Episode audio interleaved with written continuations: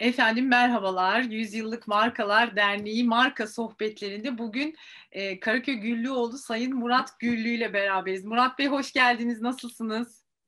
Merhabalar, hoş bulduk. Teşekkür ederim. İyiyim. Siz nasılsınız Aslı Hanım? Çok teşekkürler. Sağ olun. Biraz e, zor, değişik dönemler geçiriyoruz. Fakat e, özellikle bizim köklü markalardan biliyoruz ki o dönemler geliyor, geçiyor. Onun için yola devam diyoruz hep birlikte.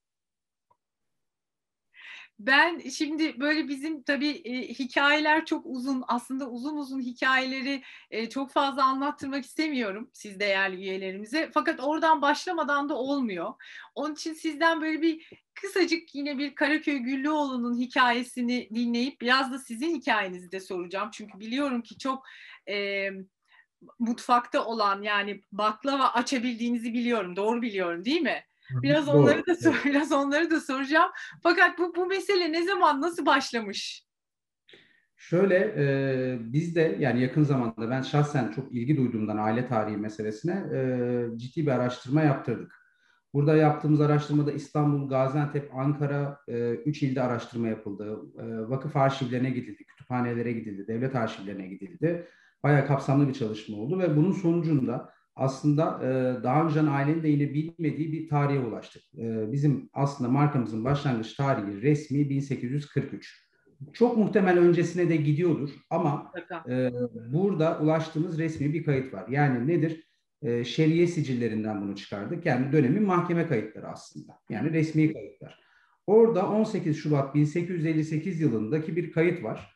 Orada e, tasdikliyor ki 15 yıla aşkındır Hacı Mehmet e, Şerif Çelebi, Güllü Çelebi lakaplı e, Mehmet Şerif Çelebi bu mesleği burada yapmaktadır diye mahkemede tasdik edilmiş bu o dönem. Kayıtlara girmiş, dükkanının yeri tarif edilmiş, kendisine ait dükkan diye falan böyle e, detaylı bir tarihi var. Bu bizi 1843'e kadar götürüyor. Hatta biz daha önceden bilmiyorduk. Babası Hafız Hüseyin ismine ulaştık.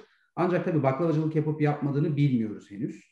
Onda da ilgili devam ediyor. Bu tasnifler, çeviriler yapıldıkça daha fazla belge de çıkacaktır belki ortaya. Tabii. Bu ilk nesil bu şekilde başlamış. Ondan sonra oğlu Mahmut e, Çelebi e, yine mesleği devam ettirmiş. Burada da yine şeriye sicillerinden 1882, 1891 bu tarihlerde böyle kayıtlar çıkıyor yine mesleği devam ettirdiğine dair e, mesleğini tarif eden. Ve e, şöyle ki aile aslında Gaziantep'in eşrafından yani şehrin önde gelenlerinden. Bunu da nereden biliyoruz? İşte Mahmut Güllü e, hem camide e, vak, va, cami vakfının mütevellisi.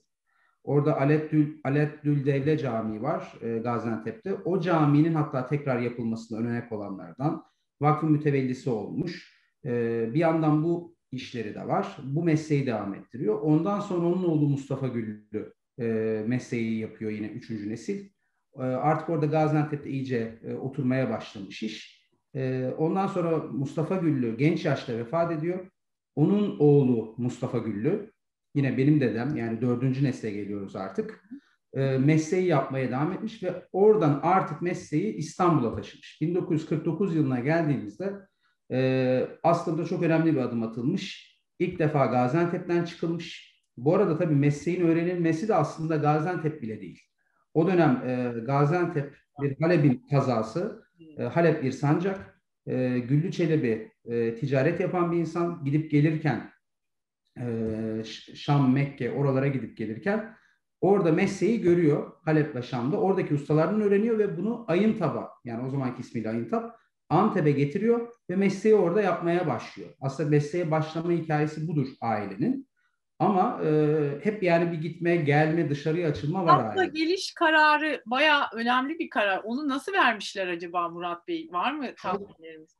Yani şöyle çok radikal bir karar tabii. Ee, aslında biraz hikayesi şuna dayanıyor. Babası Mustafa Güllü dedemin babası Mustafa Güllü genç yaşta vefat etmiş. Dedem iki yaşındaymış o sırada.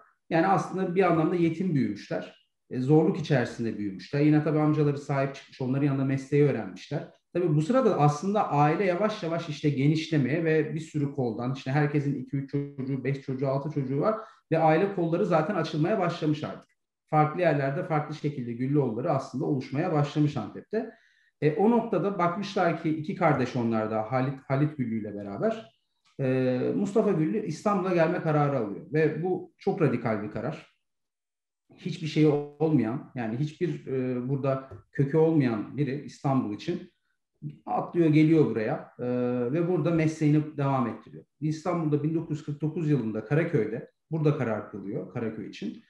Karaköy'de bir dükkan açıyor. De, hatta onun da bakıyorum 7 Kasım 1949 evet o e, her sene. Bu arada sırf İstanbul geçmişiniz bile neredeyse 100 e, yıla, yıla dayanacak yani. O da bayağı eski bir zamanmış. Ya evet aslında ailenin şöyle bir geleneği var. Bulunduğu yere ait olma, bulunduğu yerle bütünleşme var. İşte orada e, cami yaptırıyor, orada şehrin önde geleni oluyor. Bu tarafta da Karaköy'e geliyor ve burada artık kımıldamak istemiyor. Köklerini salmaya başlıyor buraya. 1949'da bu dükkanı açtığında e, o dönem için aslında çok ilerici sayılabilecek sektörü için yani bu baklavacılar için e, bazı çalışmalar oluyor. Yani el broşürü bastırıyor, dükkanını tanıtmaya başlıyor. Reklam filmi çeviriyor Atlas sinemasında öğren Beyoğlu'nda oynatılmak üzere bayağı sinema kameralarıyla birlikte çekilen bir reklam filmi. Bugün hala var e, arşivimizde.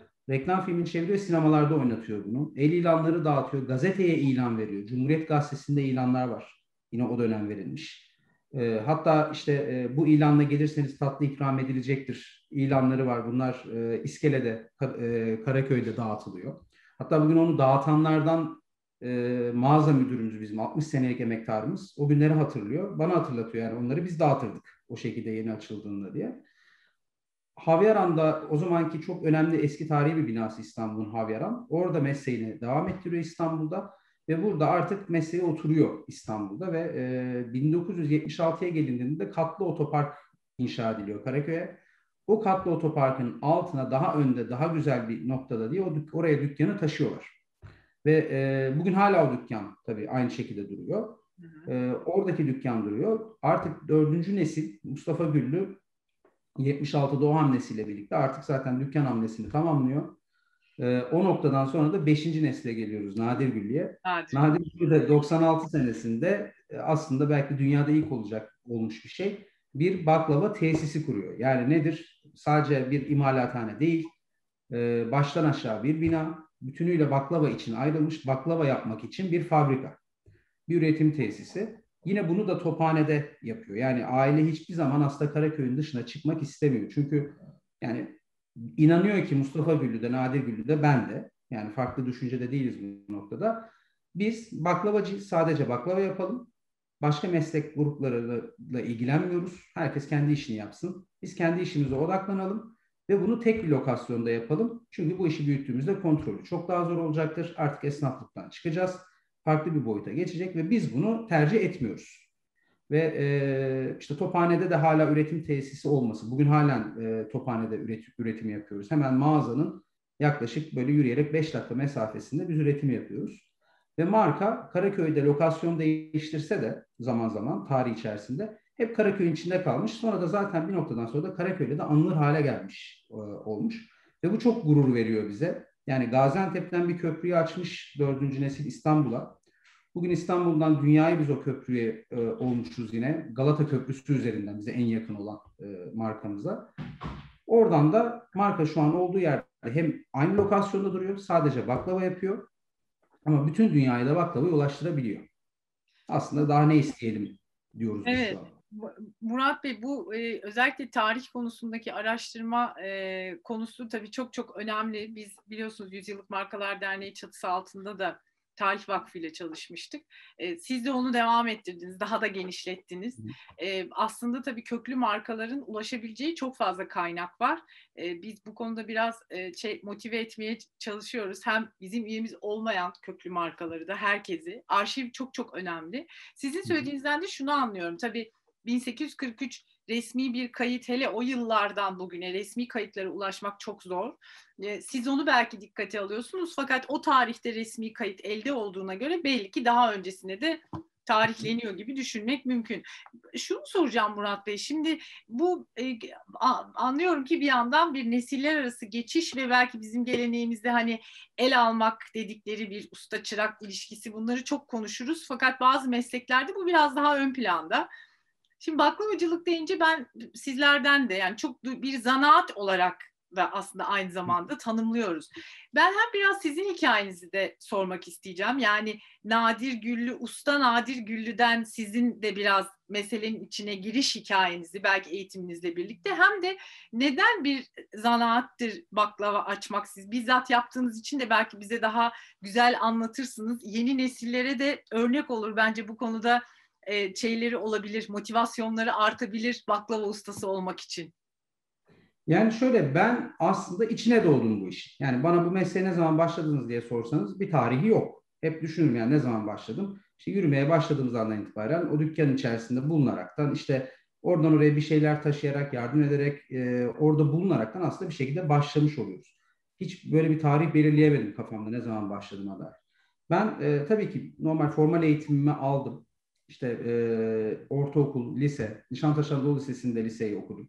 O da tarihi bir lise. E, 1905 kurulmuş bir lise. Hatta ben 100. yılında mezun oldum. Yani Bana da güzel bir tesadüf oldu. Okulun 100. yılında mezun olmak.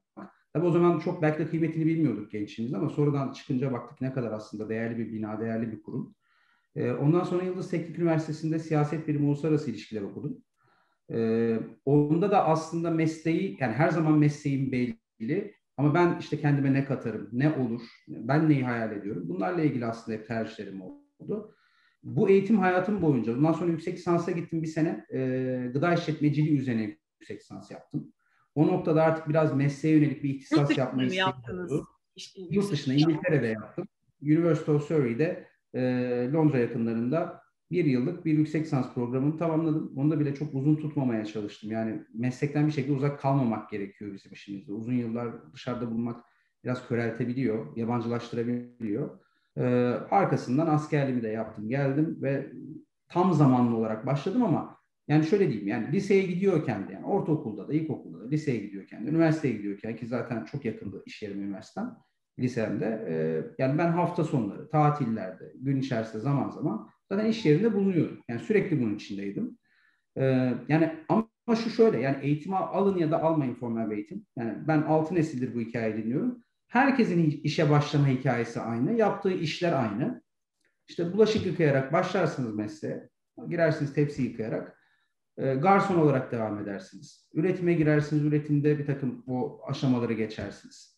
İşte e, börek yapmayı öğrenirsiniz. İşte e, yine tepsi yağlamayı öğrenirsiniz. Bir sürü aşamaları vardır. Dilimden döşeme falan.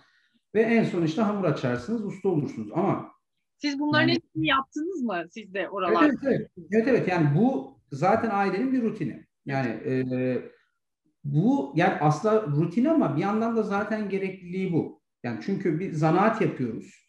E, evet işletme tarafı olan bir şey ve bugün özellikle artık 5. nesil, 6. nesle geldiğimizde daha ciddi bir kurumsallaşma ve e, artık şirketleşme oluyor mecburen.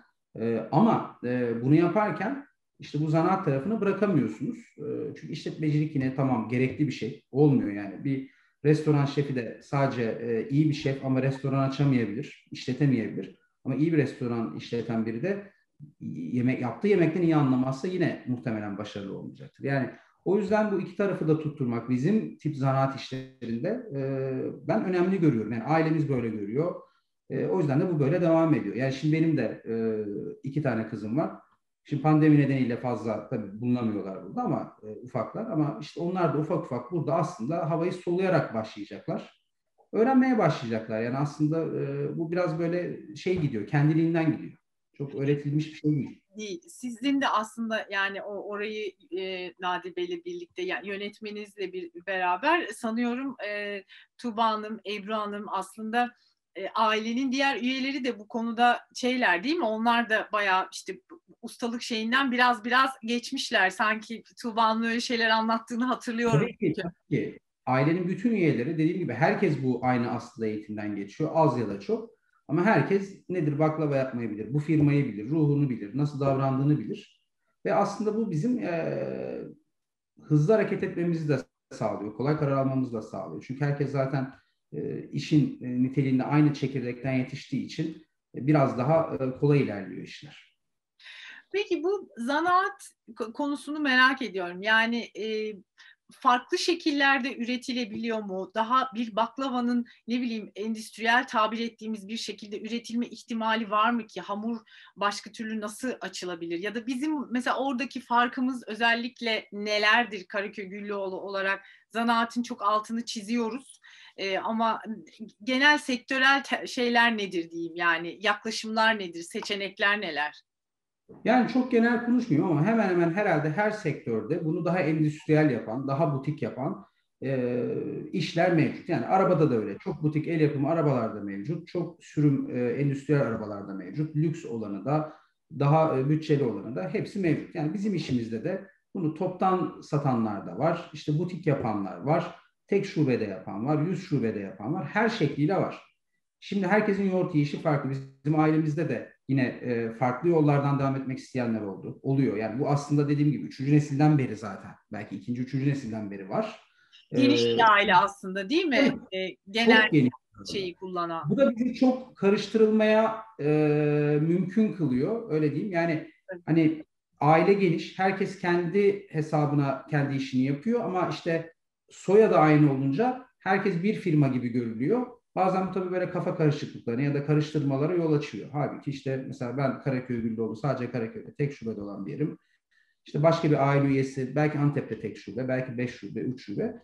Bunlar var. Ee, soruya dönecek olursak yani kendi ailemizde de, aile dışında da bunu farklı şekillerde yapanlar var. Yani onlar adına bir şey diyemem ama bizim inandığımız şu.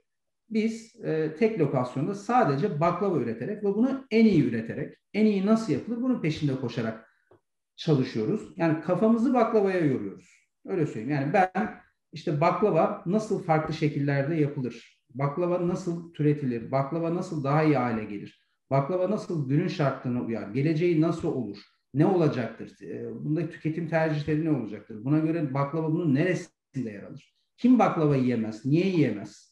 Ee, ne yapsa yiyebilir? Ne yapsa tercih edebilir? Ee, bunun geçmişi nedir? geçmişte nasıl yapıyorlardı ki bu bize gelecekle ilgili çok ışık tutuyor. Yani çok bizim ilham aldığımız yanlar vardır geçmiş hikayelerden ve geçmiş yazılardan yine. Ee, yani bizim çalışma şeklimiz bu. Yani aslında biz butik bir şekilde bu işi yapmak istiyoruz. Tek lokasyonda kalma isteğimiz de bu yüzden. Ee, evet yapılabilir mi? Daha geniş çapta da yapılabilir. Daha farklı şekillerde de yapabilir. Bunu daha iyi yapacak da çıkabilir. Ama bizim hayattan aldığımız tatmin, bizim memnuniyetimiz, yani bizi memnun eden şey ve keyif veren şey bu. Biz o yüzden bu yolu tutturuyoruz ve hani nesiller arasında da bunda bir farklılık olmadı bizim e, hatta. Aynı görüş devam ediyor. O çok aynı görüş. Ben de aynı görüşteyim. Ee, evet yani bir, pazarlama dilinde diyelim aslında bu markanın konumlanmasıyla da biraz ilgili bir şey. Evet. E, fakat anladığım kadarıyla siz e, o tek bir yerde olmak ya da belki çok fazla meseleyi e, değer anlamında genişletmek, derinleştirmek ama büyütmemenin de daha faydalı olduğunu düşünüyorsunuz galiba. Kaliteden taviz vermemek, üretim kalitesini şeyi tutturabilmek için herhalde değil mi? Çünkü lezzet ve gıda ve zanaat dediğiniz bir bir şey yapıyorsunuz herhalde. Çok riskli olur bir anda e, çok adete gitmek. Tabii ki tabii ki. Yani tamam bunu daha kontrollü de yapılabilir. Bazen zaten zamanla kendiliğinden bazı şeyler gelişir. Ama e, yani sistem kurmayla alakalı biraz ama ne kadar olursa olsun yani biz e, yani yaşadığımız tecrübeler, gördüklerimiz, yaşadıklarımız, duyduklarımız, anlatılanlar yani biz bu işi baklavacılığı bu kadar yayarak yapmak çok doğru bir şey değil. İyi bir yerde, iyi bir lokasyonda e, tek başınıza bu işi yapın. Sadece baklava yapın. Müşteri zaten gelir, bir şekilde teveccüh gösterir ve zaten bütün dünyayı siz satmak zorunda değilsiniz. Bu bir pazar. E, dedem bu çok kültür yani bize bunu aşılayan aslında dördüncü nesildir dedem. Yani o e, bir aile kültüründen gelme biri. İşte mesleği ustalarından öğrenmiş. Onlara çok e, saygı gösteren biri. O derdi yani herkes kendi ekmeğini yesin. O orada dükkanı varsa orada olsun. O bir, birinin zaten yanına gidip dükkan açmak doğru bir şey değil. E, herkes kendi rızkını yer. O yüzden böyle çok hırslanmamak lazım bu konularda. E, mesleği yapmak önemli. Yani gerisi zaten gelir. Hani benim de dediğim gibi yani böyle bir şeyim yok. Hani bütün dünyayı ben baklava yedireceğim, e, ben satacağım. Yani böyle bir hırsım yok. Burada iyi yapıyor olmak ve insanların bunun en iyisini siz yapıyorsunuz ya da biz gelip buradan alıyoruz demesi e, bu yeterli. Onun dışında zaten hayat bir şekilde gidiyor. E, peki özellikle e, İstanbul'a geliş kararı da mesela çok aslında yenilikçi bir yaklaşım. E, Nadir Güllü'den de biliyoruz ki Nadir Bey de yeniliklere hani çok açık. Hep böyle bir ilkleri denemek, farklı şeyler yapmak, tek lokasyonda olsa da e, sizin de bu konuda mesela yeni ürünler geliştirmekle ilgili ya da e, farklı baklavanın etrafındaki lezzetlerle ilgili böyle bir biriminiz ya da böyle çalışmalarınız oluyor mu? Yoksa bizim işte bildiğimiz cevizli fıstıklı baklavalar var ya da onun bazı çeşitleri var. Ee, ilk ilklere imza atabiliyor musunuz bu kadar tecrübe ve birikim varken elinizde? Şöyle yani ailenin bir yandan genlerinde olan bir şey. Geleneksel bir iş yapıyor, geleneksel bir şekilde yapıyor ama işte sürekli bir yenilik e, kafası var. Yani işte İstanbul'a gelişte öyle özellikle bu yani ben Nadir Güllü'nün döneminde 5. nesilde çok patlama yaşadığını düşünüyorum yenilik tarafının. İşte ilk tesisin kuruluşu. İşte bugün e, ya çok ufak detaylardır aslında bizim mesleği böyle iyi yapan şeyler ya da geliştiren şeyler. Sadece ürün de değildir. Yani müşteri daha çok ürün tarafını görür ama mesleğin yapış tarzını, üretim metotlarını, üretim tarzını ve kullanılan araç gereçlerin bile aslında yenilenmesi, geliştirilmesi ve değişmesi bunlar çok Arkasında önemli. Aslında stratejik kararlar var muhtemelen değil mi? O kadar yansıdığı kadar şey değil, daha büyük e, meseleler dönüyor. Yani şöyle mesleğe itibar kazandırmak istiyorsunuz neticede. Diyelim ki baklava satıyorsunuz ama baklavayı e, tepsilerden alırken eskiden ben bile hatırlarım bunu nalburlarda kullanılan spatulalar kullanılırdı. Hiç hoş bir görüntü değildi. Nadir Gülü bu konuya çok e, aslında kafayı takmıştı. Ne yaparız, ne ederiz bunda diye. Çünkü yani bugünkü şartlar da yok tabii. Üretim e, şartları bugünkü gibi değil. Böyle istediğiniz istediğiniz yerde yaptırtamıyorsunuz birine. Bugün her şeyimizin altında geçmişe kıyasla. E, ben çok iyi hatırlarım yani Londra'da, e, İngiltere'de Sheffield kasabasında oradaki bıçakçılara özel keski ve bıçak imal ettirildi. Biz çünkü burada kimseyi ikna edemedik. Ondan sonra orada yapılan o bıçak ve keskiler buraya Yapmak, geldi. Denemek istemediler mi? Yani adetleri yeterli görmüyorlar. Ya bunu zaten bir tek size yaparız belki diyorlar. Yani önemsemiyorlar.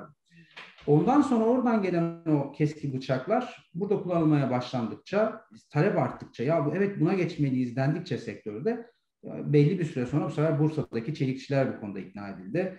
Onlar bunları üretmeye başladı. Bugün artık zaten standart işte sektör geliştirmiş, herkes yapıyor, satıyor falan. Bu çok hani böyle basit ya da ufak gözüken bir şey ama yani sektörle ilgili kafa yormaktan gelen bir şey. İşte bugünkü tepsilerin şekilleri yine öyledir e, nadir gün özellikle tesisleşme anlamında yani baklavacılığı yer altından alıyor.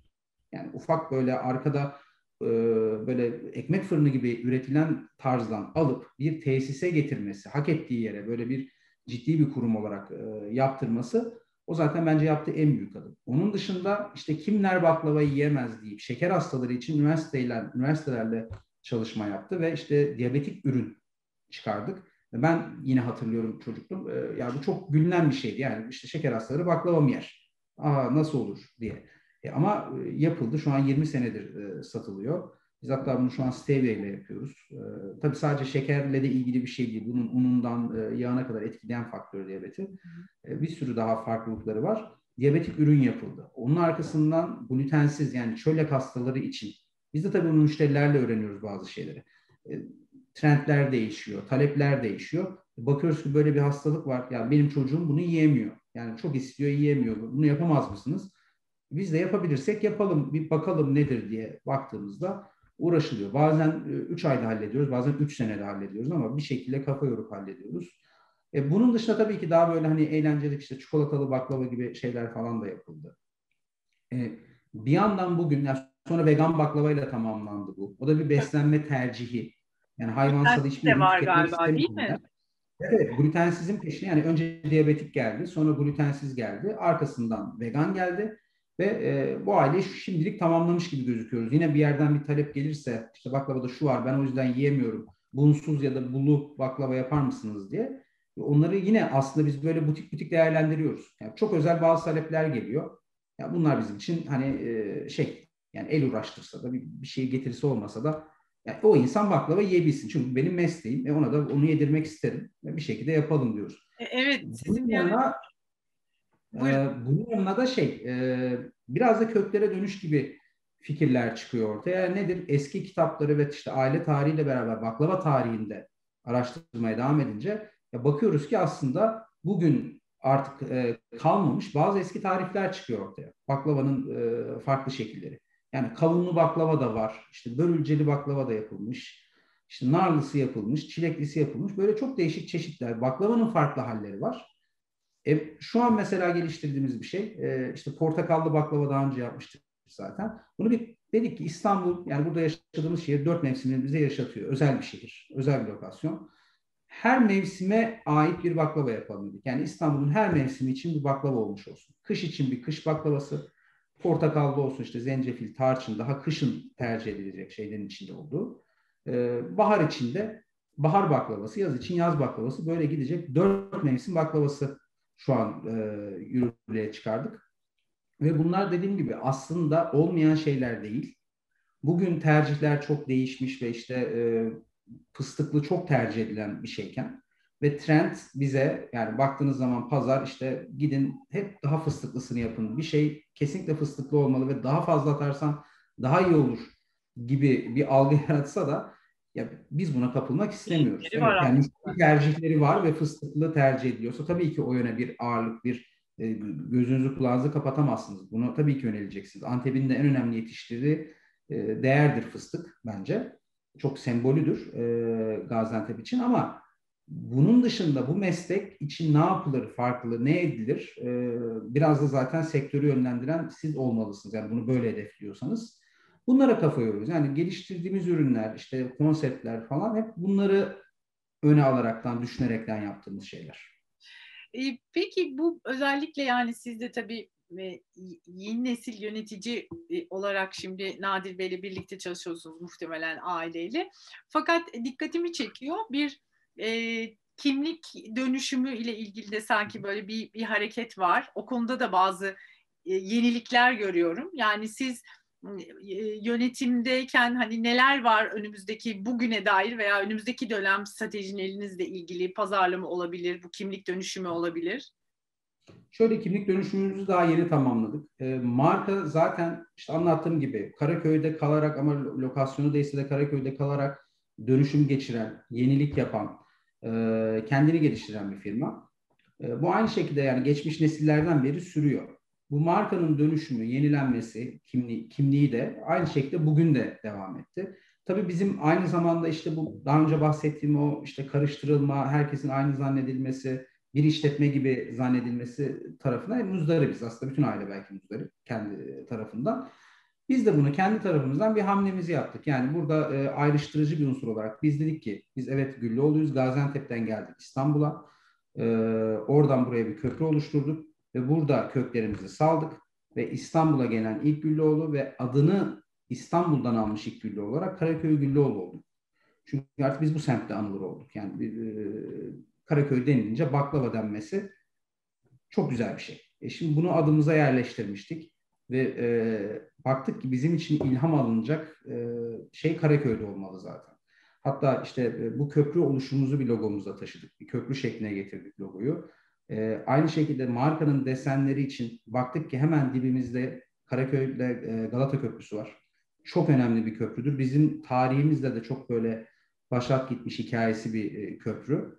Biz oradan ilk açıldık her yere. Yani dedem işte evlere servisi ilk o zaman Nişantaşı'ndan telefon gelir ya da işte Şişli'den ya da Fatih'ten e, Haliç'ten oralara baklava taşırlarmış. O köprü üzerinden geçerlermiş işte. E, yarım kilo baklava içinde gider baklavayı götürürlermiş İstanbullulara. O köprünün desenlerini biz kendimize aldık ve e, oradan türettik bunu. Ve marka kimliğini böyle dönüştürdük. Aslında bizim e, hikayemizle, kendimizle uyumlu hale getirerek bunu dönüştürdük. E, ve aslında bu yani bizim bir amacımız var yani. Biz baklava yapmıyoruz sadece. Biz baklava yapıyoruz ama geleneksel baklava zanaatini yenileyerek biz geleceğe taşıyoruz. Yani bizim misyonumuz bu. İşte ilk nesil de buna ait şeyler yapmış. Şu an 5. nesil, 6. nesil de bunun uğruna savaşıyor. Ee, bizim amacımız bu. Dolayısıyla kimliğimiz de bu yönde oldu. Ee, kimliği tamamlamanın arkasında e, bizim tabii şu anki dönemde özellikle son 10 yıldır aslında ciddi bir dijitalleşme dönemi var. Aslında bizde biraz 10 yılın da ötesine geçiyor. Mesela online satış sektöründe ilk yapan firmayız muhtemelen. Ee, ki ben yine daha genç yaşlarımda bunu hatırlıyorum. e, online satış başlamıştı. Şimdi onu soracağım. Yani baklava online'dan baklava satılır mı? Yani özellikle tabii sizinki gibi bir marka için çok güzel söylediniz. Ee, İstanbul'da da artık çok özdeşleşmiş. Birçok insan bir hani Karaköy Güllüoğlu deyince bir İstanbul markası olarak da tabii doğal olarak algılıyor. Yer çok kıymetli. Bu anlamda sanki müşterileriniz daha çok mekanda e, o lezzeti tatmayı tercih ediyor olabilir mi? Online'dan sipariş verdiklerinde siz o deneyimi tabii şu anda yine dönem sebebiyle muhtemelen çok da e, faydalı oluyordur o şekilde temin etmeleri. Fakat nasıl bir şey görüyorsunuz? Yani bir ivme yine de var herhalde anladığım kadarıyla online e-ticaret mağazanızda. Yani şöyle önce baklava internetten satılır mı sorusunu söyleyeyim. Ee, bana çok soruldu bu soru daha önce. Bana ben çok garipserim bu soruyu çünkü ya biz zaten satıyoruz yıllardır. Yani niye satılmasın? Hani işte her şey satılabiliyor. Baklava da satılabilir online olarak. Aslında burada bir dükkandaki deneyiminizi online olarak yaşıyorsunuz. Ee, sadece teslim ediliyor size. Bunu zaten yapıyorduk. Ee, bu tabii e, altyapı yenilenmeleriyle yıllar içerisinde daha efektif bir hale geldi. İşte İstanbul içi kurye e, ağı genişledi. Ya aslında böyle bir şey tam da benim gibi bir marka için daha önemli ve daha elzem ve belki benim herkesten daha önce başlama sebebim de bu. Ben çünkü tek lokasyondayım. Merkezi bir lokasyon. Ama işte İstanbul'da Karaköy e, çoğu kimse için trafiğin ortasında bir yer. Gelmesi, ulaşılması her zaman, her dakika kolay değil. E, çok duyuyorduk çünkü. Ya ben oraya yolum düşemiyor, gelemiyorum, geçemedim, gidemedim.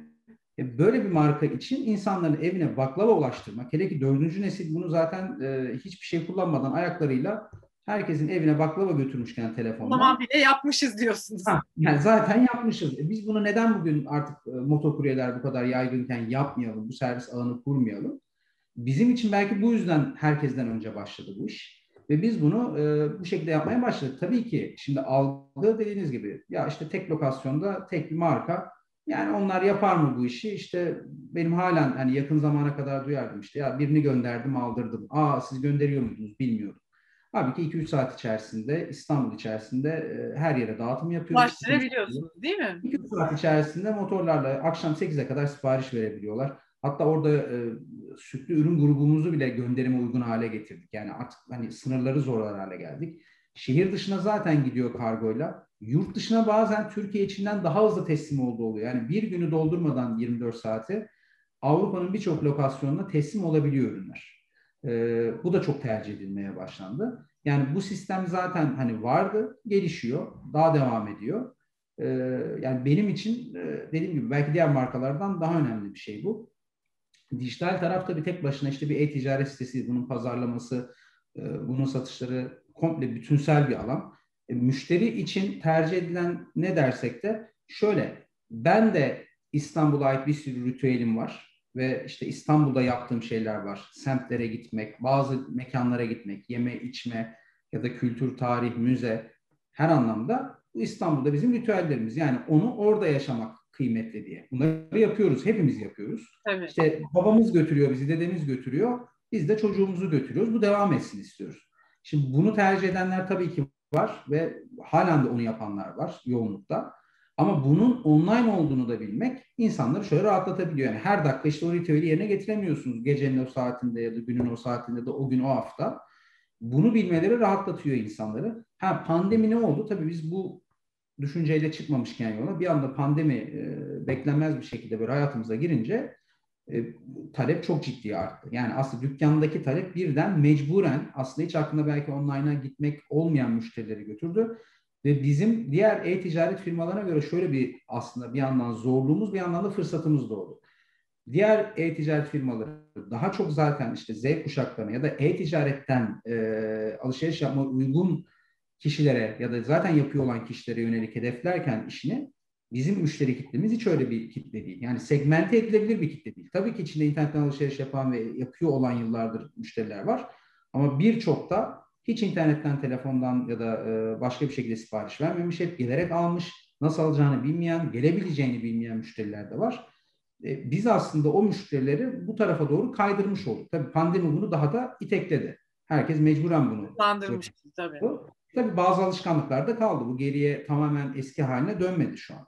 Ki yeri geliyor tekrar kapanmalar devam ediyor. Belki sürecek bir süre daha. E, bu işte yani markanın karşısına hep böyle şeyler çıkmış zaten. Yani bazı krizler çıkmış, bazı sıkıntılar çıkmış. Ne yaparız da aşarız bunu denmiş. Ha tek lokasyonda oluyor olmamız, ailenin hepsinin bunun içinde oluyor olması aslında kolay karar almayı, hızlı karar almayı, tabii bazen riskler alaraktan mümkün kılmış. Yani bugün aslında yine bunu yaşıyoruz. Belki bir 50 sene sonra bugünü yine öyle bir e, köşe taşı olarak anlatacağız. Tam aslında soracaktım. Siz cevabını vermiş oldunuz. Çok özellikle pandemi döneminde resilience kavramı çok konuşuldu. Ee, yani markaların işte, işte yılmazlık, dayanıklılık, esneklik böyle birçok şeyle de bütününü karşılamaya çalışıyoruz. Orada sanıyorum çevik olabilmek, hızlı karar vermek herhalde çok büyük bir avantaj. Çünkü o güne hızlı adapte olamazsanız. Fakat bu söylediğinizden şunu da anlıyorum. Yani siz e-ticaret mağazanızla ilgili bir altyapı hazırlığınız da varmış tabii. Bugün birçok şey hızlandırılabiliyor. Fakat böyle kriz dönemlerinde de o e, şeyleri çok hızlı hayata geçirmek bazen mümkün biliyor. Yani siz onun hazırlığını zaten önceden de yapmışsınız. Yani dijital dönüşüm diyelim konusunda herhalde buradan bir mesaj vermek iyi olur bütün izleyenlere. Artık pandemiyle birlikte çok konuşuyoruz fakat yani çok dikkatli olmak lazım orada. Kaçırmamak lazım kritik şeyleri. E tabii yani artık trend yürümüş gitmiş haldeyken bir şeyi yakalamak daha zor. E, tabii. Geri dönüş almak da daha zor. Evet. Genelde bunu erken yakalamak gerekiyor. Erken hissetmek gerekiyor. Bu her sektörde böyle zaten. Her zaman böyle olmuş.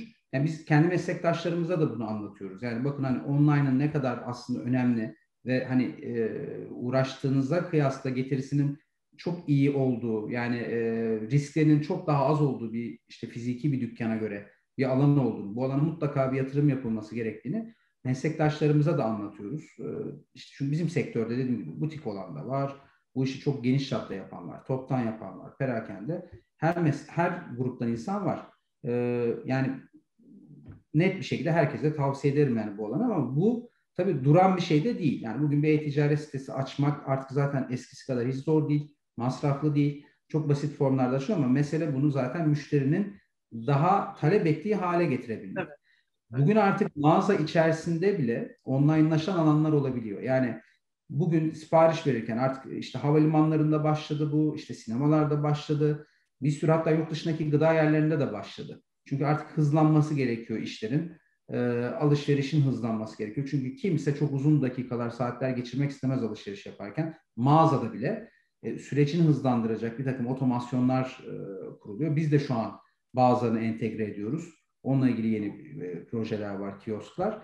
Yani burada olabildiğince müşterinin aslında talebini karşılamak, daha doğrusu ihtiyacını anlamak, ihtiyacına yönelik bir şey sunmak. Doğru. Yani ne? Yani onun, onun bir baklavacıya girdiğindeki beklentisi ne? Onun aslında memnuniyetini sağlamak. Yani bizim yani en dikkat etmemiz gereken şeylerden biri bu. Çünkü biz o beklentiler de zaman içinde dönüşebiliyor. Onları da doğru okumak lazım herhalde. İhtiyacı tabii. doğru anlamak lazım. Sizden nesile de tabii çok değişiyor tabii, bu kuşaktan tabii. kuşağa. Biz yani böyle uzun vadeli gittiğimiz için yani bizim gibi eski markalarda bazen bu şu sıkıntıya yol açabiliyor. Yani nesil jenerasyon değişmiş, tercihler değişmiş ama firma o ölçüde değişmemiş ya da uyum sağlamamış. Bu bazen oluyor. Yani maalesef üzülerek de gördüklerimiz oluyor. Bazen çok ıı, dışına markalar kendileri çıkmak istiyorlar. Aslında tam da oldukları şeyi kaybediyorlar bazen. Yani o çok zor bir denge. Hani böyle hiçbir zaman böyle formülize edilemeyecek bir şey. Her marka kendi aslında kendi hikayesini kendi yaşıyor, kendi yazıyor. Evet, aklımdaki bir soru da oydu. Aslında çok çabuk geçti sohbet. Daha bir sürü sormak istediğim şey var. Bütün konuları da sıkıştırmak istemiyoruz. Biliyorsunuz 30-40 dakikalık yapıyoruz bu sohbetleri. Bence bir sohbet daha hak eder. Çünkü sizin özellikle bölgeyle ilgili başka girişimleriniz de olduğunu biliyorum. Tam bu söylediğiniz yerden o zaman şu, biraz şunu sorarak bu nesil geçişleri için bir öneriniz var mı? Çünkü e, ben biraz sohbetlerimizden de biliyorum. Siz e, Nadir Güllü ile işte hani böyle bir uyum içinde birlikte yönetiyorsunuz. Yani bunu yapabilmek için çok kolay bir şey değil bu dönüşüm süreçleri. Ee, her ne kadar aynı aileden olunsa da bakış açıları değişiyor, görüşler, fikirler her an her saniye değişiyoruz. Siz bunu nasıl yönetiyorsunuz? Bir ipucunuz olur mu girişimcilere veya başka aile şirketlerine? Yani şöyle ben yüksek lisans tezimi, yüksek lisans tezim benim e, Türkiye'de baklavacılık sektöründe veraset planlaması yani bir sonraki nesle geçiş planlaması üzerine yazdık. Ve Türkiye'de bu nasıl yapılıyor bu sektör altında diye. Ve o konuyu tabii çok araştırdım. Çünkü işte bizim nesilde bu böyle 5-6 defa yapılmış bir şey. Yapılırken her nesilde kırılmalar, işte açılmalar, genişlemeler, daralmalar olmuş. Yani bu çok böyle hani bizim için e, köşe taşı işler olmuş her nesilde. Bu böyleyken diğer yerlerde nasıl? Kim bu işi nasıl yapıyor? Yani Japonlar da nasıl yapıyor? Batılılar nasıl bu işi yapıyor? Türkiye'de diğer sektörler e, sosyoekonomik ve sosyokültüre göre değişik sektördeki ya da işte firmalar bunları aileler nasıl yapıyor? Bununla ilgili geniş çapta literatür taraması yaptı falan ama yani işte her marka kendi hikayesini yazıyor şeyim o. Çünkü herkesin kendi gerçekliği var kendi iş düzeni planı var. E tabii kişisel olarak e, kendi e, herkesin her neslin kendi karakteri, kendi egosu, kendi ileriye dönük düşünceleri var. E, o yüzden yani bunun çok zor şey yapılması. Ama şu var. Şunu söyleyebiliriz tabii ki. Yani bu iş işte e, bir nesil önceki nesil vefat edince öbürüne geçer gibi bir şey değil. Bence en tehlikeli şeylerden biri bu. Çok riskli bir şey. Bu iş genelde aslında işte nasıl bir çocuk işte ben işe başlangıç tarihimi bilmiyorsam aslında devralma tarihimi de tam anlamıyla ne zaman başladığını bilmiyor olmam lazım. Çünkü bu ufak ufak aldığınız sorumlulukların aslında değil mi?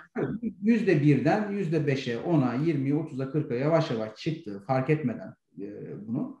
Ama planlayarak yani planlayarak yapmak bunu çok daha iyi. Bazı markalar kabul ediyorum. Bunu zaten hissiyatla ve e, aslında teamüllerle yapıyorlar. Yani bu zaten doğrusu bu ya da e, herkes bunu zaten böyle biliyor diye. Yani İngilizlerde de anayasa yoktur. Yazılı değildir. Ama herkesin aklındadır. Evet. Böyle bir yöntem var. Bir de işte kıta Avrupası gibi bunu böyle yazılı yapanlar var. E, Türkiye'de az tabii bu. E, bunu bu şekilde de yapabilirsiniz. Bu şekilde de ama bir teamülü, bir kuralı, bir disiplini olması lazım ve bu şekilde yavaş yavaş o neslin, diğer neslin devralabiliyor olması lazım. Tabii bunlar yapılırken... Girerek biraz hani böyle değil mi? O tatlı tatlı işleyerek o bütün bilgileri ne güzel söylediniz. Geniş bir literatür taraması yaptım. Yani araştırma ve tez yazmışsınız bununla ilgili. Onları cebinize alıp aslında tekrar yeni bir şey oluşturuyorsunuz. Yani bir örneği var aldık bunu uyguladık gibi bir şey söylemek mümkün değil tabii. Yok yok. Hiçbir ülkeninki hiçbir ülke, hiçbir firmanınki hiçbir firmaya da aile uymaz tam anlamıyla. Ama tabii ki herkes ilham alabilir kimin nasıl yaptığını. Yani buradaki durum şu. Burada önemli olan işte bir şekilde aile bunu liyakate bağlamışsa e, bir şekilde bu bence başarılı oluyor. Ha, tabii ki bir garantisi yok. E, mesela bizim ailemizde de işte bugüne kadar hep erkekten erkeğe gelmiş. Çünkü e, denmiş ki işte baklavacılık mesleğini öğrenmesi lazım bu işi yapacak kimsenin. Yani baklavacılık yapabiliyor olması lazım. E, 1800'ler ve 1900'lerin başı Gaziantep'te bir e, kadının baklavacılık yapması çok rastlanan bir şey değil. Toplumun kabul ettiği bir şey değil. Bu böyle olunca hep erkekten erkeğe geçmiş. Aslında bir liyakate yine dayanan bir şey var orada. Ama e, o dönemki toplum karşılığı o. Ama şimdi bugüne geldiğimizde şimdi burada biz neye esas alacağız? Artık işte erkek çocuk yapar yapmaz çok saçma bir tartışma. Biz bunu baklava mesleğini yani baklavacılığı öğrenmesi mi gerekiyor? Bunu sonuçta bir kız çocuğu da erkek çocuğu da kim olursa olsun girip öğrenebilir. Yapabilir. Bunu öğrendikten sonra zaten artık cinsiyetin hiçbir önemi kalmıyor. Yani artık mesela bu da döneme uyma yani uyma ve aslında mantığını koruma. Çünkü biz artık böyle sadece hurafelerini tutup işte arkasında hiçbir mantık olmayan bir takım gelenekleri tutmanın bir manası yok. O yüzden dönüşmemiz lazım, yenilenmemiz lazım. Işte, tabii Marka de, devam etmesi lazım. Bu evet. yüzden diyorum. Bunu yakalayamazsanız ve orada işte cinsiyete takılırsanız çünkü çok beklemediğiniz sonuçlarla da karşılaşabilirsiniz sırf cinsiyet üzerinden giderseniz. Bugün artık zaten hani kalmadı ama yani tabii muhtemelen vardır ülkemizin bazı yerlerinde.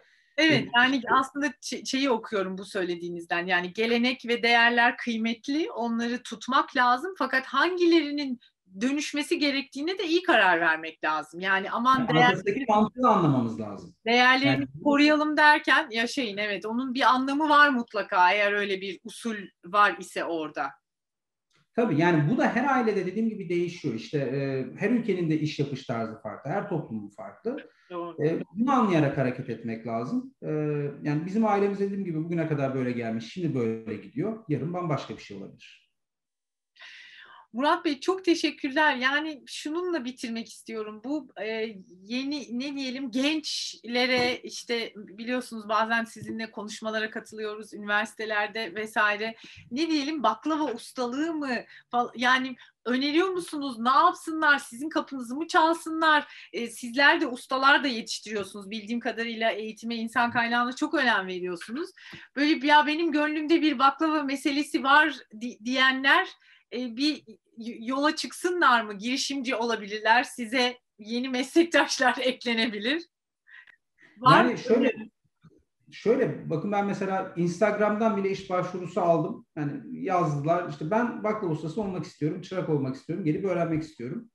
Ben de buyurun gelin öğrenin. Değerlendirin. Yani artık dönüşümden bunlar da gerçekleşiyor böyle oluyor. Şöyle yani baklavacılık evet kolay bir meslek değil. Yani hiçbir meslek kolay değil kendi içinde. Bir takım zorluklar barındırır ne yaparsanız yapın. Yani e, burada o bizim dördüncü nesilden gelme aslında e, nasihatların ben önemli olduğunu düşünüyorum işte. Sebat etme, sabretme, saygı duyma, mesleğe aşık olma. E, bazen çünkü mecburiyetten onu çok iyi yaparsınız. Bazen severek yaparsınız. İkisi birlikte birleşirse belki daha da iyi olur. Geçmişte zaten bu tip başarıların hep hikayelerin arkasında bu tip zorluklar vardır. Yani başlayacak olan da aslında bunun benim yanımda yapıyor da başkasının yanımda yapıyor olması önemli değil. Yaptığı işin saygı, ya saygı duyarak bunu bir meslek olarak görürse e, çok daha başarılı olur. Yani gelenler biz açığız. İşte biz zaten çok dışarıdan e, yani yetişmiş bir kimse alan bir firma değiliz. Biz genelde okul olarak kendimizi yetiştirmeyi tercih ediyoruz. Bir e, şey olarak, bir ekol olarak. Hı hı. E, bunu böyle yapmayanlar da var, yapanlar var. E, bu, bu noktada tabii ki her geçen gün biraz daha da zorlaşıyor. Yani genç neslin anlıyorum. Beklentileri farklı. E, hayattan aldıkları keyifler belki farklı yönler ama biz de mesleğimizi onların artık tercih edebileceği hale getirmemiz lazım. Bu da işte mesleğin özünü koruyarak bir takım dönüşümlere, değişimlere gitmesi demek. Biz bugün tahminlerimiz tabii ki var 10 yıl, 20 sene içerisinde mesleğin hangi yönde nasıl devam edebileceğiyle ilgili. Önemli olan biz bunları önce yakalamamız lazım ama insan kaynağı her zaman bu işin kalbinde olacak. İnsan her zaman içinde olacak. Ee, bununla ilgili de insan yetiştirme gereği hiçbir zaman bitmeyecek. Yani baklavacılık yaparlar, başka bir iş yaparlar. Önemli değil. Bugün e, yani bence bir zanaat sahibi olmak geçmişe kıyasla belki daha da önemli. Bu bizim dördüncü neslimizde zaten dediğimiz zamanda bir zanaat sahibi olmak önemli bir şeydi o zamana kadar. Şimdi bu işte böyle 1950'lerden sonra falan belki daha profesyonel meslekler, beyaz yaka işler daha revaçta oldu. Ama bugün böyle biraz bir geriye dönüş de var. İşte tekrar dönüp kendi bir meslek sahibi olup kendi işini yapmak isteyenler e, fazlalaştı. Biraz böyle oraya dönüş doğru. E, yani dediğim gibi burada önemli değil. Biz burada insanlara yani bizde devam ederler etmezler. Bizim çalışanlarımızın birçoğu bizden emekli oluyor. İlk işleri oluyor, emekli de oluyorlar. Ama bundan yola çıkmıyoruz yani bu beklentiyle. Yani biz onlara bir meslek öğretiyoruz. Devam ediyorlar. Ee, bu şekilde etmek istiyorlarsa ediyorlar. Açıp kendi yerini açmak isteyen oluyor. Açılıyor. Yardım da ediliyor. Ee, yani o yüzden ne yaparlarsa yapsınlar işte severek yapsınlar, saygı duyarak yapsınlar. Benim hep yani dedem ve babamın öğütlerinden başka söyleyebileceğim bir şey yok bunda. Çok ya hepsi çok kıymetli Murat Bey. Özellikle yani öğrencilerden de şey görmek mümkün. Siz de onun altını çizdiniz aslında. Çok kritik mesajlar verdiniz bence. Yani araştırma, tarih araştırmasıyla başladınız. Aslında çok çok önemli. Fakat asla tek tip bir şeyden bahsetmiyoruz tekrar tekrar yeni bir şeyler gelişiyor, dönüşüyor. Bunları doğru okumak lazım. Biraz bu marka ya da iş dünyasında da tek tip bir şey yok aslında. Tek tip yöneticiler yok, tek tip markalar yok, tek tip çözümler yok.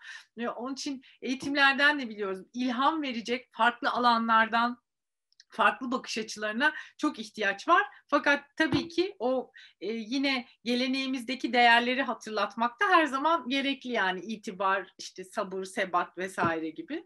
E, çok e, bence güzel bir sohbet oldu. Teşekkür ediyorum. Eklemek istediğiniz bir şey var mı?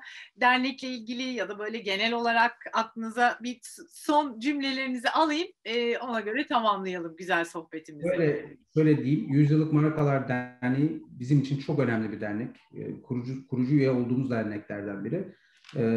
100 yıllı aşmış markaların bir arada durması yani bugün her zamankinden daha önemli. Çünkü işte birlikten kuvvet var. Bir sürü atasözü var bununla ilgili. Birlik olmakla ilgili.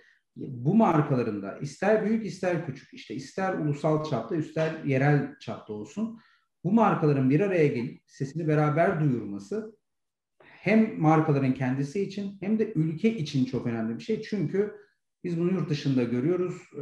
Herkes işte çok daha böyle az tarihi de olsa ya da az önemli de olsa, çok önemli de olsa çok övünüyor eskileriyle, tarihiyle. Yani o tarihe sahip çıkmak. Çünkü bu bir devamlılık. Aslında bazen yeri geliyor. Ülkenin tarihinden uzun markalar oluyor. Ee, buna sahip çıkmak önemli. Özellikle bu Japonya'da çok daha kıymet görüyor. Çok daha eskiye giden markalar var. Ve bu markaların bir arada durması dediğim gibi ülke için de çok önemli. Çünkü bu ülkenin taşıdığı değer. Yani kimiz biz dediğimiz zaman Türkiye işte Türkiye'de anlattığımız bir takım böyle işte şu camimiz var, bu köprümüz var, bu ilimiz var, bu yemeğimiz var. Derken, değerlerimiz hepsi aslında. Değerlerimiz evet bu da markalarımız var. Bunlar burada yaşıyor. Ha dediğim gibi bunların hiç önemi yok. Büyükmüş, küçükmüş, işte e, o sektördeymiş, bu sektördeymiş. Ama ne kadar eskiden beri sürdü, süren bir şey var aslında ülkenin tarihini sürdürmesi bakımından da çok önemli. Çünkü birçok şeye tanıklık ediyor onlar. Yani ben de kendi aile tarihimi araştırırken işte bir bakıyoruz. Ben Osmanlı'ya gitmişim. Farklı bir alfabeye gitmişim. Farklı bir zaman dilimine gitmişim. Farklı bir coğrafyaya gitmişim. E, Buradaya doğru geldiğimiz zaman başka bir yere gitmişim. Yani bu markalarla bu şekilde taşınıyor. Evet. O yüzden bu markaların da hem kendi tarihini bilip araştırıp bu dernek çatısı altında olması dediğim gibi çok önemli. Çünkü markaların birbirine kattığı çok şey oluyor. Yani hepimiz farklı sektörlerden ve büyüklükteki firmalarız e, birbirimizden çok şey de hala öğrenebiliyoruz. Ve o birliktelik de bir kere her şeyden önce güven ve huzur veriyor. Yani şahsen bana o markalarla birlikte olmak huzur ve güven veriyor. Çok güzel. Murat Bey tekrar tekrar teşekkür ediyorum. Çok güzel bir sohbet oldu. Buradan çıkaracağımız alt başlıkları da umuyorum önümüzdeki günlerde tekrar e, beraber değerlendiririz. Onların da sohbetini yaparız. Çok teşekkür ediyorum katıldığınız için. Ben teşekkür ederim. Çok sağ olun.